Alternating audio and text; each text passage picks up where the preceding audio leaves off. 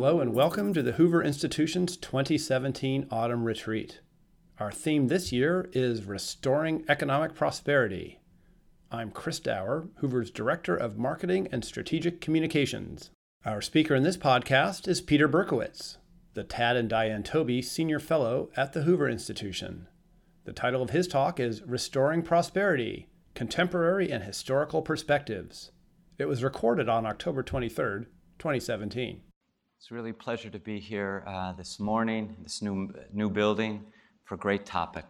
Of course, the free market system is the economic face of classical liberalism.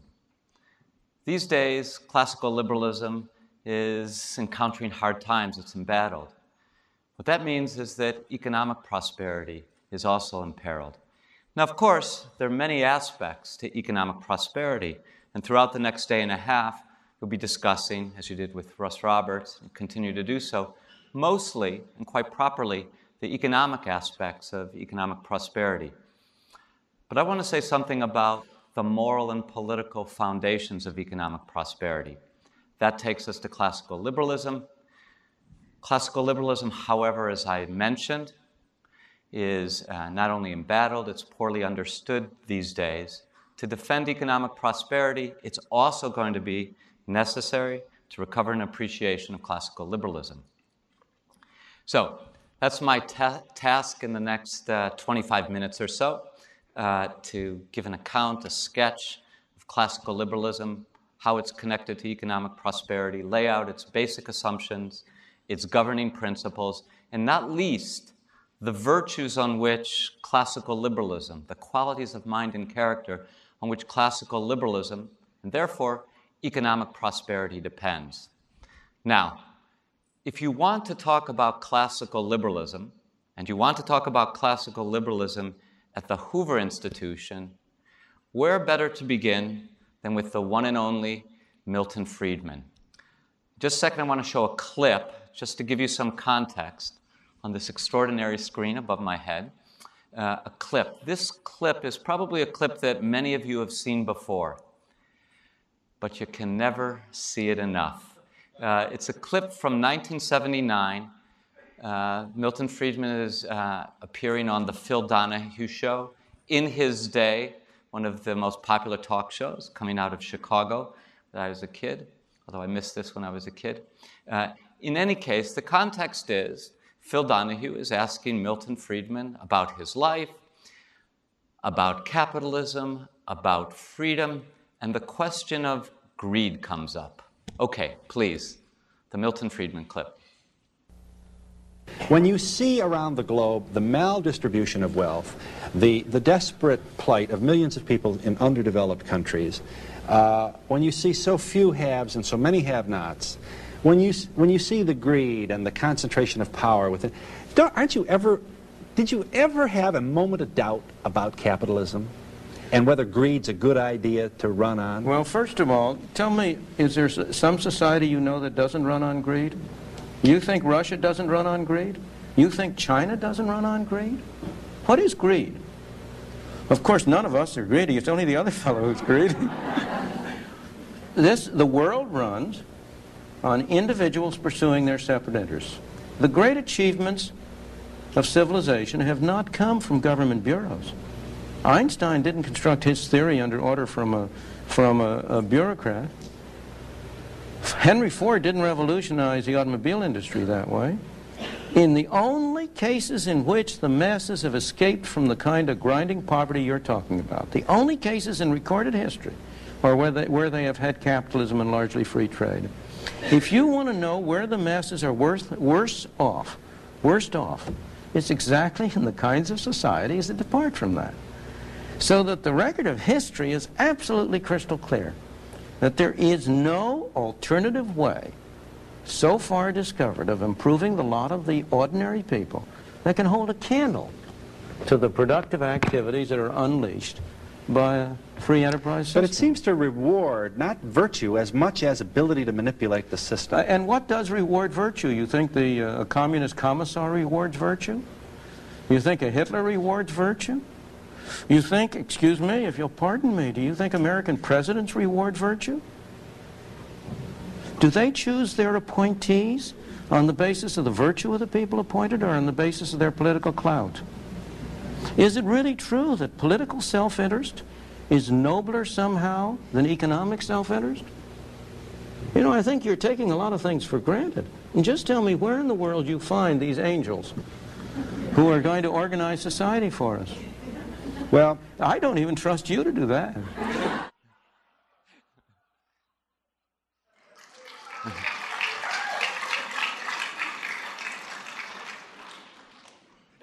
I'm going to resist the temptation to recycle that clip five times for the remainder of my remarks, so fabulous it is. A quick review of what Milton Friedman had to teach us.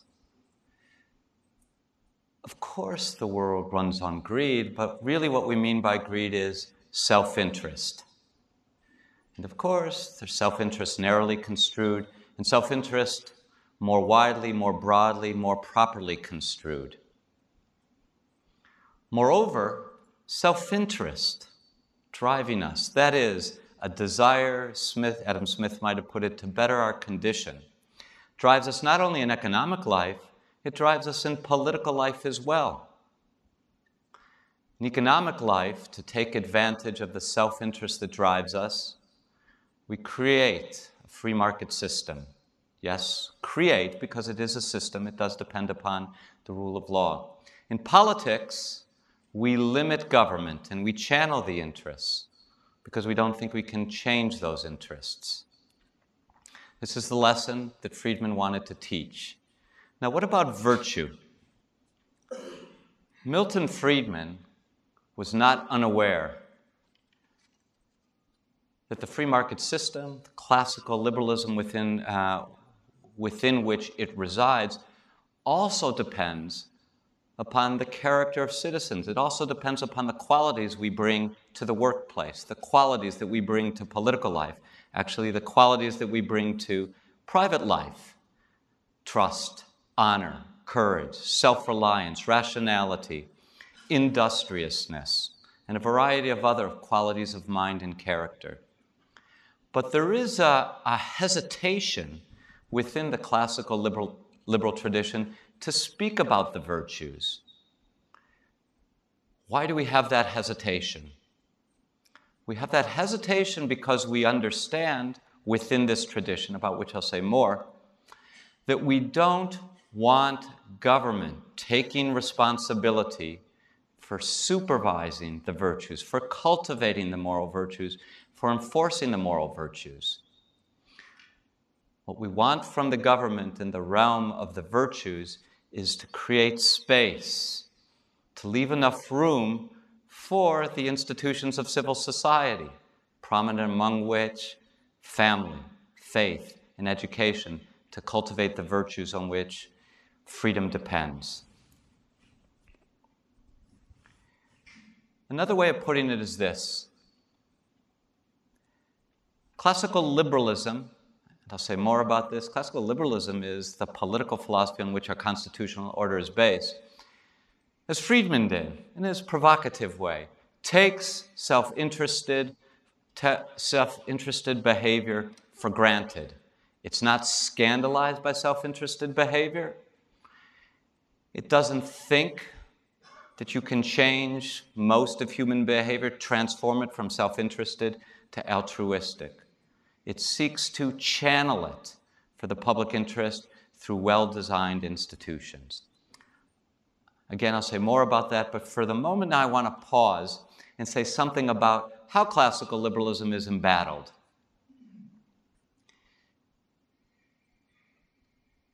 In the first case,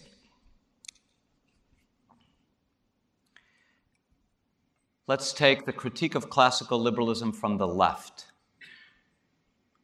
This is the more common critique of classical liberalism. According to this critique, classical liberalism is merely formal. It says to the government, your job is to protect rights. Your job is to preside over the rule of law. Your job is to make it possible for human beings to interact, to undertake voluntary exchanges, to live their private lives. In doing that, in adopting an austere view of its role, government actually allows for the development of severe, even massive inequality. Government allows for people to maintain in their heart discriminatory thoughts and feelings, which inevitably receive expression in practice. Such an austere conception of politics allows for harmful, offensive, hateful speech.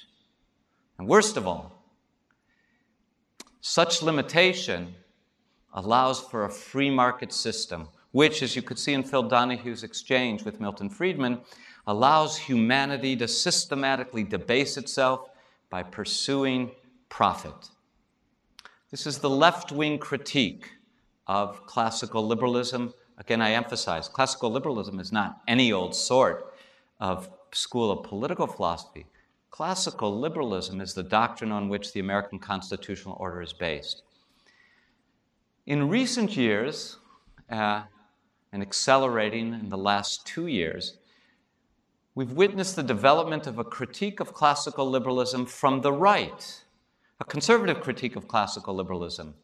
Uh, faithful readers of the Wall Street Journal will have encountered just last week, eight days ago, nine days ago, an article by uh, Yoram Hazony, uh, an impressive thinker. Hazony argues that conserva- true conservatism is one thing, classical liberalism is something entirely separate. We've mixed up these two ideas, and in order to preserve conservatism, which is really has more to do with traditional morality, a narrower conception of nationalism, populism, in order to preserve the true conservatism, conservatives should jettison classical liberalism set aside for the moment that that would mean political suicide for the conservative mo- movement, because, for example, in the United States, the public opinion data is absolutely clear. There are not enough of such conservatives, as Hazony defined it in the Conservatives in the Wall Street Journal, to get you near a majority. Roughly, that describes at best 20% of the American electorate. So it would be political suicide. But it's also, it seems to me, intellectually off base. The critique of the conservative critique goes something like this. Yes, classic, classical liberalism seeks to protect rights, and seeking to protect rights, it universalizes politics. It presumes that all people are alike, that there's one political system for all peoples. It leads to, this is Hazony's critique, aspirations to promote freedom and democracy around the world. Yes, Hazony in the Wall Street Journal was uh, uh, sharply attacked. Uh, what President Bush uh, said yesterday was the Bush Doctrine, not the Rice Doctrine, not the Bush Rice Doctrine, the Bush Doctrine, promoting democracy abroad. And it leads to a kind of classical liberalism, so the critique goes, leads to a kind of cosmopolitanism that erodes local loyalties and particularistic uh, attachments. What's the reply to these two critiques, left and right? Well, to offer a proper reply, let's back up a little bit. A short, three minute introduction. I remind you of what most of you really already know about what distinguishes classical liberalism because it's like prose. We still, to a very significant extent, live classical liberalism. You can distinguish classical liberalism broadly from, on the one hand, the standard classical and medieval alternatives and the modern alternatives. The classical and medieval alternatives, to reduce a great deal into a single formulation, for the classical and medieval alternatives, the very purpose of politics was to promote the virtues to make human beings excellent. Not that all regimes lived up to that, religious regimes or classical Greek and Roman regimes. But this was the official goal of politics to promote human excellence, either, either in secular terms or in terms of salvation. The modern, the great modern alternative to classical liberalism, of course, fascism or communism. What Hayek referred to them both as the socialist alternative. What specifically characterizes the socialist, socialist alternative is assigning to government responsibility for the major decisions about economic life production, distribution, consumption. From Hayek's point of view, this inevitably leads to government control not, over, not only over economic life, but all, all, over all aspects of our life. Two great alternatives one, to promote a vision of modern vision of collectivism, or the classical view, medieval view, promote virtue. The classical liberal view says no to both. It says the very purpose of politics is to promote freedom, individual freedom. What does that mean in practice? Let me sum up the view. Once again, it's familiar to all of you, but in a way, we're losing sight of it in our public life. Mostly, what I'm about to restate comes from the first two or three paragraphs of the American Declaration of Independence, and it's embodied, the ideals are embodied in the American Constitution. First, and very important, it distinguishes classical liberalism from uh, all other traditions. All human beings are by nature free and equal. In politics, we decide which rights to protect. But the basic assumption is human, all human beings, by nature, free and equal were endowed with certain rights. Prominent among these rights that we're endowed with are two religious liberty and economic liberty. At the dawn of this country, these two rights were the guiding rights, the most important rights for government to follow. Were the other rights unimportant? No. But if these two rights were protected, religious liberty, and here I must point out that religious liberty in the American Constitution in the First Amendment is accompanied by a few other very important rights. The First Amendment protects not only religious liberty, prohibitions on the establishment of, uh, of religion, promise to protect the free exercise. What other rights are included in the First Amendment? Speech, press, assembly, and petition. As if to say, this set of rights constitutes a constellation of rights. They stand or fall together religious liberty, freedom of speech in the press, freedom to assemble and petition the government for change. A few more propositions. As I said, the principal task of government is to secure these rights. All government power is based on the consent of the governed. That doesn't mean we rule by referendum, that on every decision made by the federal government, state governments, county governments, municipal governments, and all the way down, we're directly consulted. But the idea is that every exercise of power, in the end, has to be traceable back to a decision by the people. Has to be known to the people so the people can, if we wish, change um, those people who are exercising for us, uh, exercising power for us poorly in our estimation, for people whom we hope will exercise it more effectively. Two more points. In order to accomplish its main task, which is to protect freedom, government must be limited. These days, this is one of the biggest divides between conservatives and progressives. One could say a great deal more about this point, but for now I'll say progressives tend to believe in unlimited government power for the sake of the good. That is, if you think it's going to benefit the, the majority of the people, you should do it. The Constitution permits, forbids it. Um, let's, let's try to gloss over that or interpret the Constitution in such a way, never mind that there's no solid basis in the Constitution, in order to accomplish a purpose that we think is for the public good. The conservative view, and I believe this conservative view is more consistent, is consistent with the original vision, the classical liberal vision, is the first thing we do to government is limit it. We limit it because we worry about abuses of power, because limiting government, through, of course, separation of powers, checks and balances, federalism, independent judiciary, um, unitary executive, and so on, limiting government power is one of the great securities to our freedom. And finally, and it's talked about less, but it's extremely important, brings us back to the theme of this morning. Government doesn't directly supervise the virtues, but government makes room for families, for faith, for education, to cultivate the kinds of virtues that we want citizens to bring to public and private life in order both to enjoy freedom but to do the hard work of maintaining freedom. One very important part of that hard work is uh, producing and distri- distributing goods and services.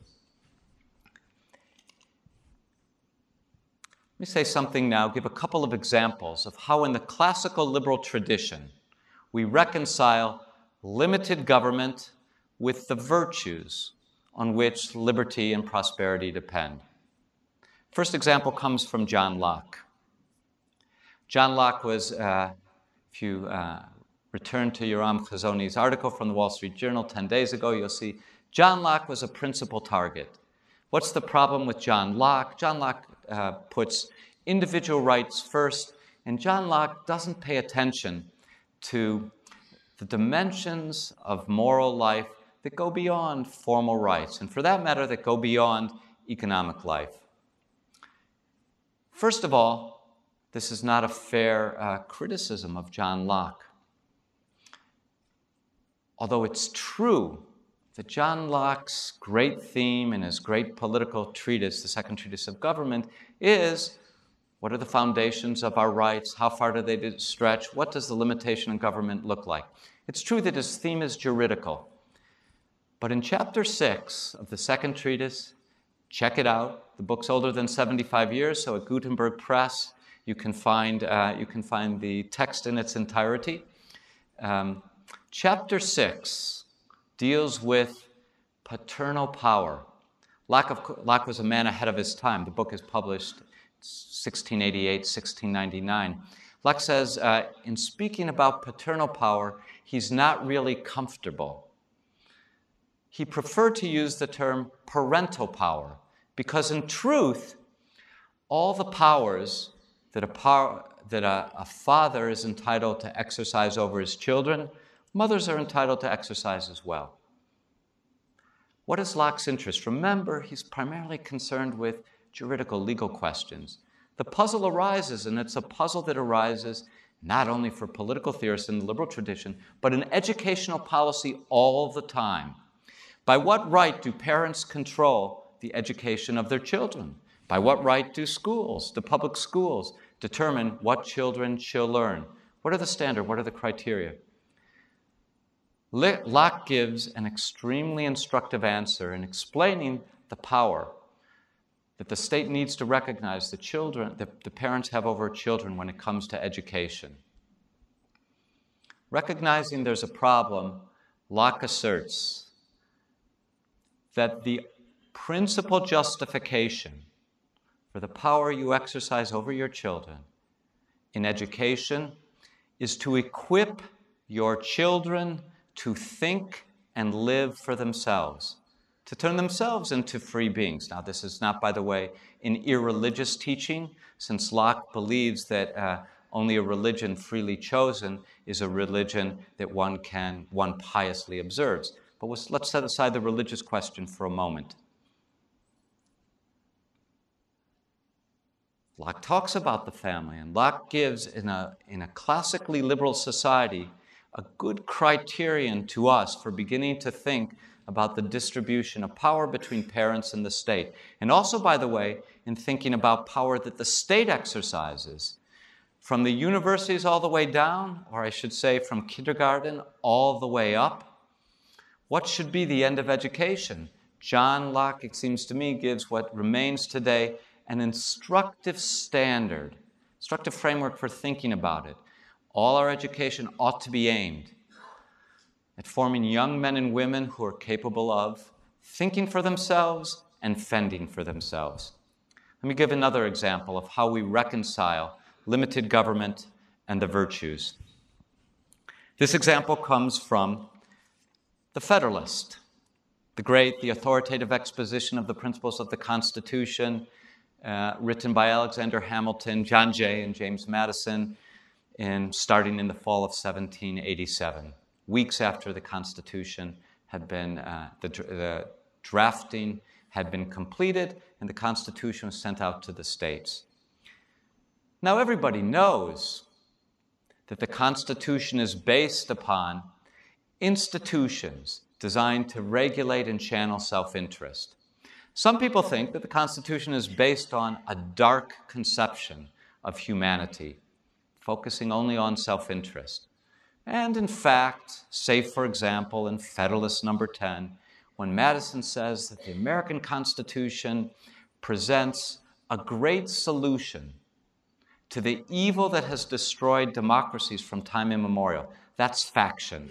A faction is a small group which is selfishly devoted to its own interest and acts in such a way as to undermine the public interest or invade other people's, other groups' rights. Madison says our democracy on a continental scale solves that problem.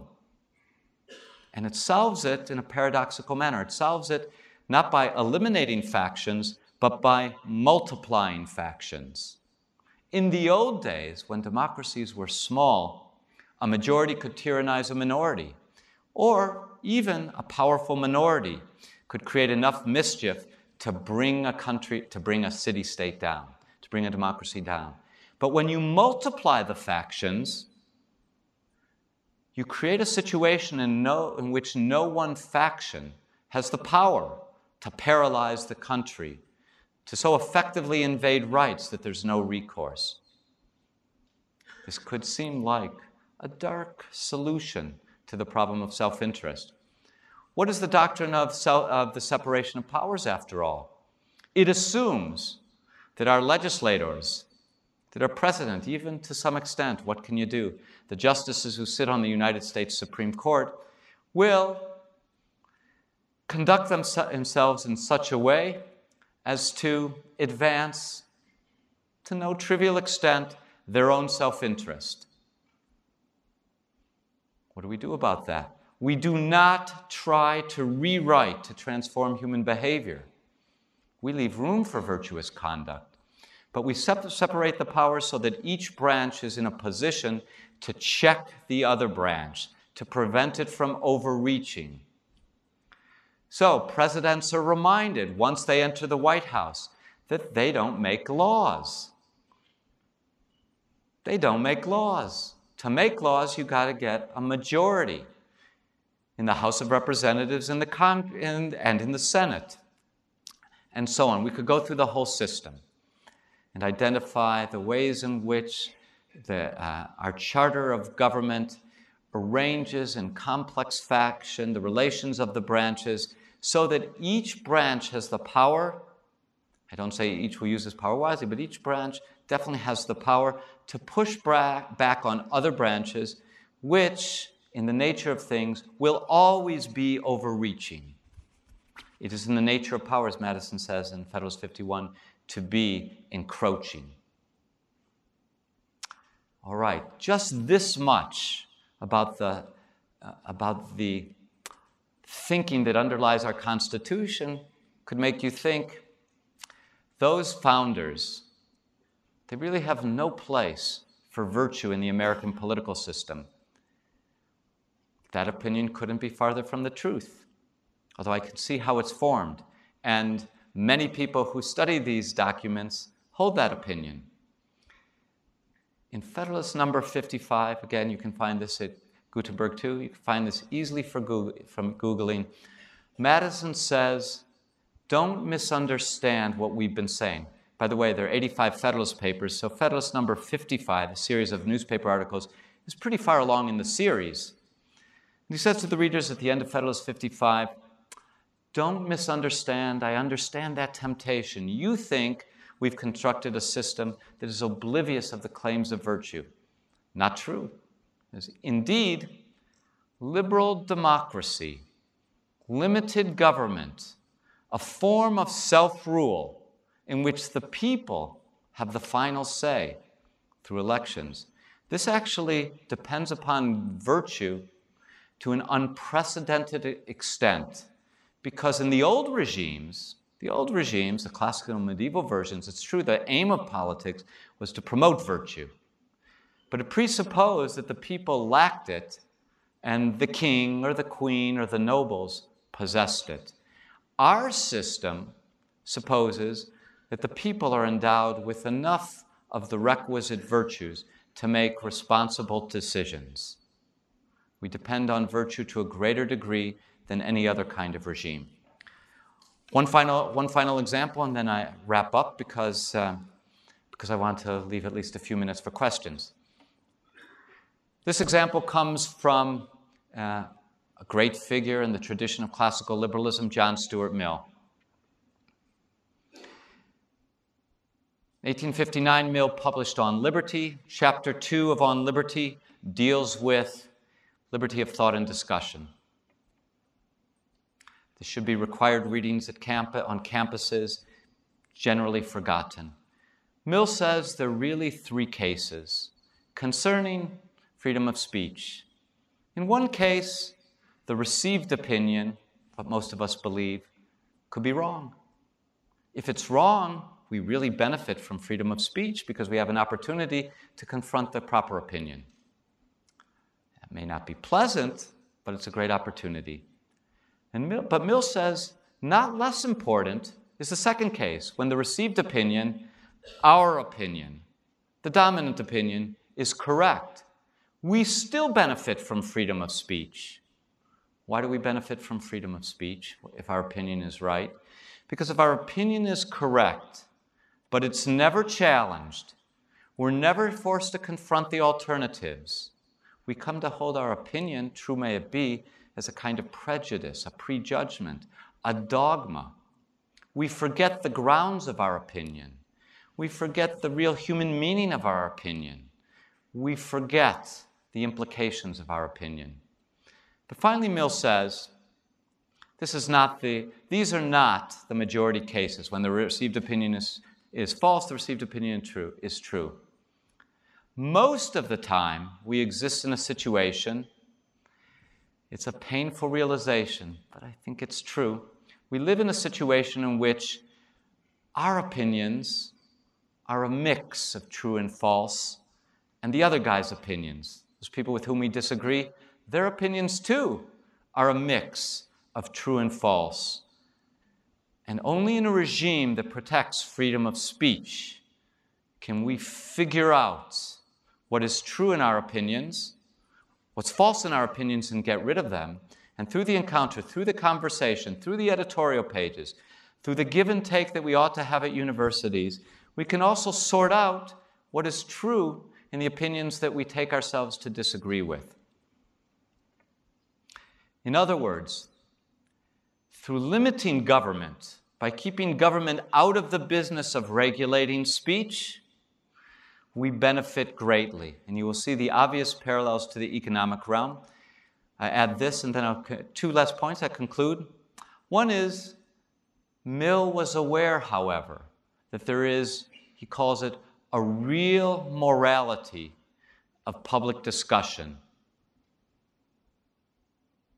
No bigotry, no intolerance, no vile name calling, he doesn't want government to regulate those matters because it's very simple for those in power to label an opinion with which they disagree vile name calling. But we do want the institutions of civil society to inculcate these virtues. What can be done today to recover this classical liberalism? Again, in most of the other um, sessions, you'll be hearing about the economic aspects of economic prosperity hugely important here. I just want to underscore some of the moral and political aspects of it. What can we do? What should we be thinking about in the moral and political areas? What kinds of steps to take to contribute to economic prosperity? I think religious liberty is hugely important. Remember, from the point of view of our Constitution, religious liberty and economic liberty. And first, I should say, remember, religious liberty is bound up with freedom of speech, press, assembly, and petition. But for the founders, the two fundamental forms of individual liberty were religious liberty and economic liberty. Lose one, and the spirit that supports the other is endangered. I think we need to support family friendly policies. This means, to the extent possible, when it comes to uh, the safety net, when it comes to the tax code. We at least want to, um, postcards would be great, but between the time we arrive at the tax code on the back or front of a postcard, before that time, uh, as we're winnowing, as we're refining, we should look for, uh, we should look to eliminate those provisions which make it harder for families to maintain themselves. And finally, uh, a theme, as many of you know, close to my heart. We want a school system which encourages freedom of expression. We want a school system which encourages young men and women to think for themselves not only for the moral life, not only for the political life, because young men and women who are accustomed to thinking for themselves and depending for themselves are going to be um, more aggressive entrepreneurs, more reliable pr- producers and distributors, for that matter, more responsible consumers. Thank you very much. I'd be delighted to take a few questions.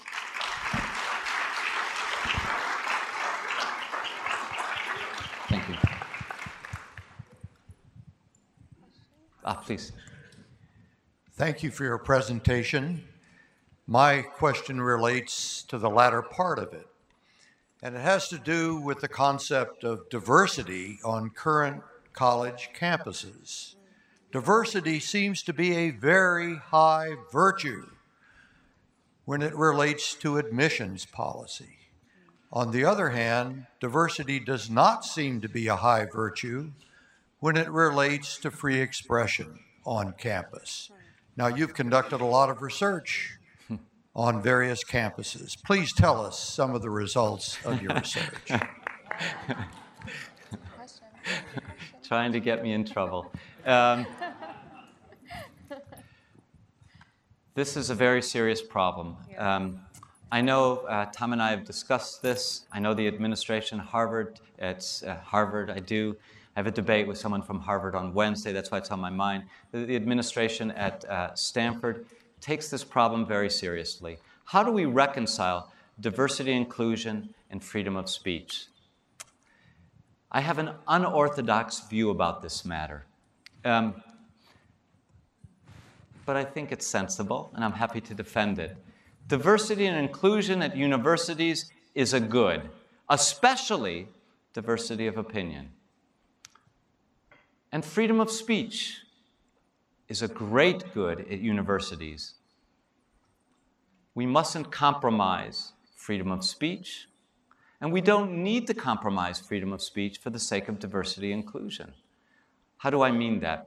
Once I was asked uh, a question something like this I'm with you on freedom of speech, but really, what does freedom of speech have to offer to historically discriminated against minorities and women. What does it have to offer them? Uh, I, I, I, refrain from uh, allowing the tears to flow. First of all, I have to remind all of us women are not a minority on campus. Women are a majority on campuses throughout the country.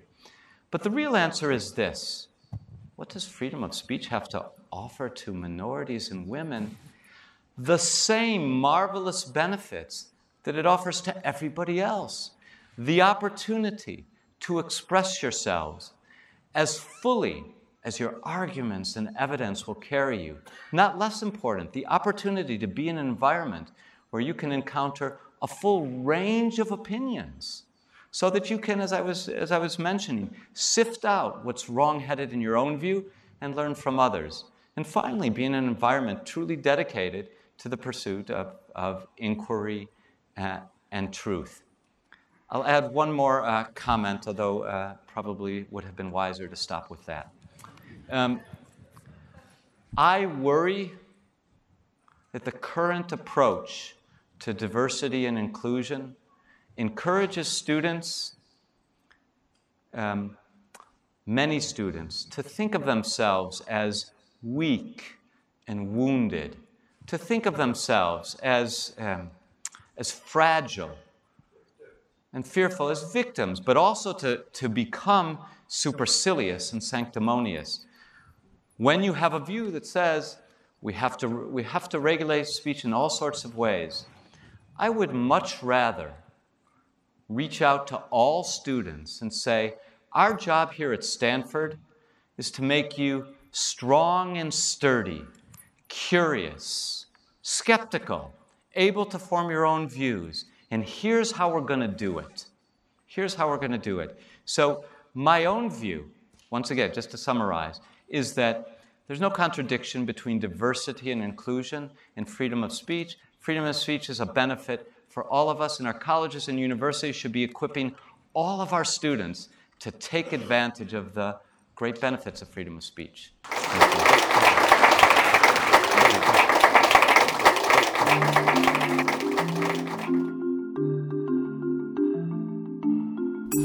Podcasts from the Hoover Institution, please visit hoover.org or Hoover's channels on iTunes, iTunes U, Stitcher, and SoundCloud. I'm Chris Dauer for the Hoover Institution. Thanks for listening.